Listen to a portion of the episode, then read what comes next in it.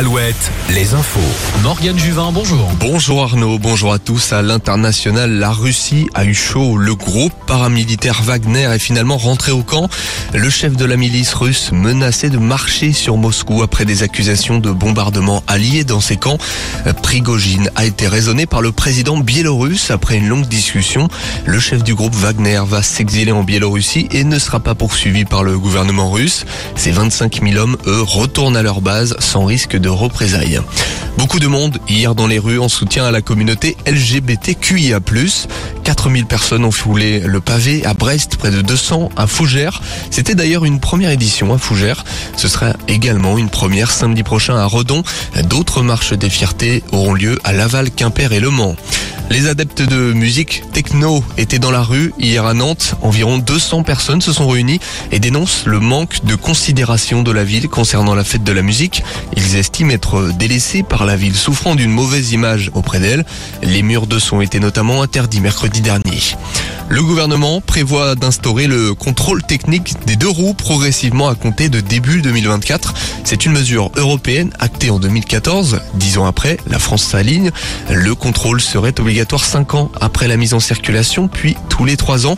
Clément Beaune souhaite que ce contrôle soit simplifié pour qu'il reste le moins cher et le plus simple possible.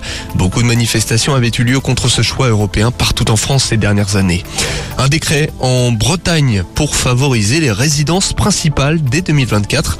Les communes du pays de Morlaix, Carantec, Roscoff et l'île de Basse seront autorisées à augmenter la taxe d'habitation des résidences secondaires dès l'année prochaine, une hausse pouvant aller de 5 à 60%, un levier fiscal souhaité par beaucoup de maires qui peinent à renouveler leur population vieillissante. Les règlements de compte entre bandes rivales au cœur des faits divers à Nantes. Hier, un individu aurait été blessé par balle au niveau des membres inférieurs dans le quartier de Bellevue. Deux hommes cagoulés auraient été aperçus sur un deux roues en fin d'après-midi. Il y a trois semaines, un adolescent avait été blessé par balle au même endroit. La malédiction continue. Après cinq finales perdues de rang, l'équipe de France de basket féminin chute en demi à l'Euro. Défaite hier soir de 4 points contre la Belgique. Les Bleus joueront à 17h contre la Hongrie ce dimanche pour la troisième place. Ce sera une finale euh, Belgique-Espagne.